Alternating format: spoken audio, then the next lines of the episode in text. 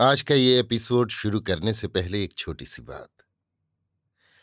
क्या आप भी अपना पॉडकास्ट बनाने की सोच रहे हैं? तो एंकर ट्राई कीजिए। ये पॉडकास्ट बनाने का सबसे आसान तरीका है।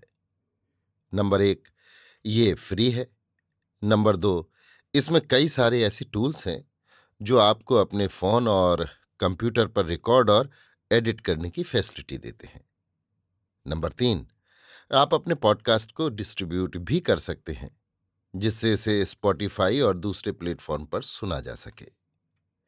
तो डाउनलोड कीजिए फ्री एंकर ऐप या विज़िट कीजिए एंकर डॉट एफ़ पर अपना पॉडकास्ट स्टार्ट करने के लिए। ये तो थी एक छोटी सी जानकारी, और अब शुरू करते हैं एपिसोड का सिलसिला। तो आज के एपिसोड में लीजिए सुनिए आचार्य चतुर्सेन शास्त्री के लिखे उपन्यास सोमनाथ के एक सौ तेरहवें भाग, मानिक चौक में को मेरी यानी समीर गोस्वामी की आवाज़ में। अनहिल्य पट्टन के मानिक चौक में आदमियों के ठठ टूटे पड़ते थे। चारों ओर से लोग दौड़े चले आ रहे थे। आज अभागे कैदियों को कत्ल और भेड़ बकरी की भांति नीलाम किया जाने वाला था। कैदियों को मज़बूत रस्सियों से बाँध, पठान सिपाहियों ने घेर रखा था। जिन कैदियों का सिर काटा जाने वाला था, वे सबसे पृथक पीठ पीछे हाथ बांधे दो दो की कतार में खड़े थे।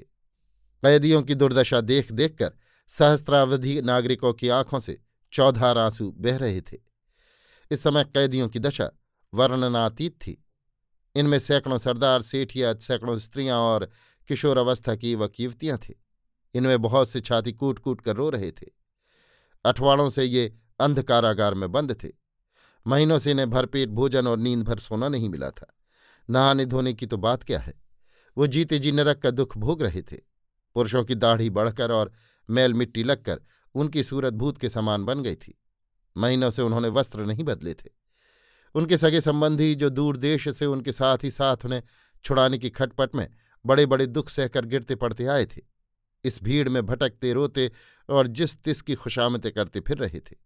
बहुत पत्नियाँ पति को, बहुत माताएँ पुत्र को, बहुत पुत्र पिता माता को, बहुत भाई भाई को ढूंढते फिर रहे थे। पृथ्वी पर उनकी सुनने वाला, उस संकट से उन्हें उबारने वाला कोई न था। उनका करुण क्रंदन सुन सुनकर बड़े बड़े दृढ़ चित्त वालों का कलेजा दहल जाता था। जिन कैदियों को प्राणदंड मिलने वाला था, उनकी दशा और भी खराब हो रही थी।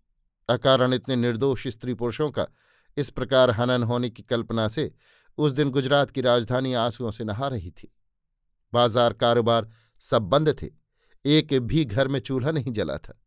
प्रत्यक्ष मृत्यु को मूर्तिमान देखकर प्राणदंड पाए हुए कैदी थर थर काँप रहे थे।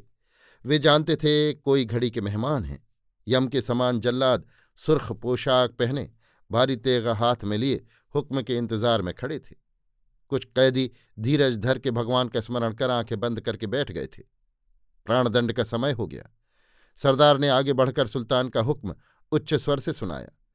बदबख्त कैदियों तुमने शाह जलाल सुल्तान महमूद के मुकाबले तलवार उठाई और जिहाद के सिपाहियों का मुकाबला किया। तुम काफिर हो। अब सुल्तान के हुक्म पर तुम्हारा सिर काटा जाता है, जिससे तुम अपनी करनी का फल भोगो और ताकयामत दोजक की आग में जलो। ये मृत्यु घोषणा सुनकर अनेक कैदी ज़ोर ज़ोर से राम राम शिव शिव पुकारने लगे, अनेक हंसने और अनेक रोने लगे। अब भी नगर निवासियों की आशा सेठों की ओर थी, जो सुल्तान के पास बंदियों को छुड़ाने गए थे। दो दो कैदी पात में बैठाए गए और दो दो जल्लाद तलवार नंगी करके उनके सिर पर खड़े हुए थे। नगर निवासी कांपते हुए इस भयानक दृश्य को आँख फाड़ फाड़ कर देखने लगे। बहुत से चिल्ला चिल्ला कर इधर उधर भागने लगे। देर हो रही थी, पर एक तुर्की सरदार ललकार कर अधिकारी को रोक रहा था। उसके हाथ में सुल्तान की तलवार थी।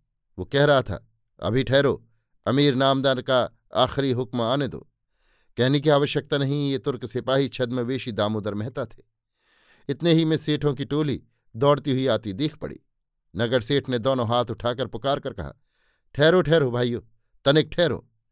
जैसे सूखे पर वर्षा गिरे, सबने आशा और संदेह से देखा। जल्लादों की तलवार रुक गई। नगर सेठ ने सब बंदियों की माफ़ी का परवाना झपटकर अधिकारी के हाथ में दे दिया। अधिकारी ने सुल्तान का परवाना पढ़ा। कुछ देर उसे उलट पलट कर देखा। फिर उसने उच्च स्वर में पुकार कर कहा, गुनाहगारो, खुदा का शुक्र मनाओ। आदिल इंसाफ सुल्तान ने मेहरबानी करके तुम सबको छोड़ दिया। खबरदार, आज के बाद कभी शाह जलाल सुल्तान के सामने हथियार न उठाना। एक अतर्कित अकल्पित आनंद की किलकारियाँ हवा में भर गईं, जिनके साथ सुख के रुदन की सिस्कारियाँ भी थी। बात की बात में कैदियों के बंधन खुल गए। बिछड़े हुए पिता पुत्र पति पत्नी गले मिले। यम की डाहड़ से छुटकारा मिला। लोग हाथ उठा उठाकर पागल की भांति हंसने और रोने लगे। कैदी गुलामगिरी और मौत के पंजे से इस प्रकार छूटने पर भी जैसे विश्वास न कर सके। बहुत से पागल की भांति नाचने कूदने लगे। अनहिल्य पट्टन उस दिन बहुत व्यस्त रहा। घर घर में कैदियों की सत्कार, सेवा में मिष्ठान, पकवान, वस्त्र बंटते रहे। कैदियों ने स्नान कर शौर करवाया, नए वस्त्र पहने। नगर सेठ मानिक शाह ने सब सेठों की ओर से अन्न वस्त्र धन देकर उन्हें अपने अपने घर भेजा। केवल तीन ऐसे कैदी थे जो कैद से छुट्टी पाकर भी घर नहीं गए। वे अपने तन बदन की सुध बुध भूल कर दीन स्त्री पुरुष कैदियों की सेवा शुश्रूषा और व्यवस्था में हाथ बटाते रहे।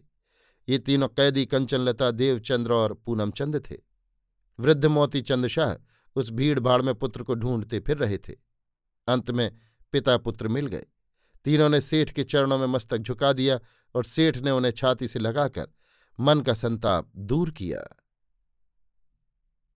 अभी आप सुन रहे थे आचार्य चतुर्सेन शास्त्री के लिखे उपन्यास, सोमनाथ के एक सौ तेरहवें भाग, मानिक चौक में को, मेरी यानी समीर गोस्वामी की आवाज़ में।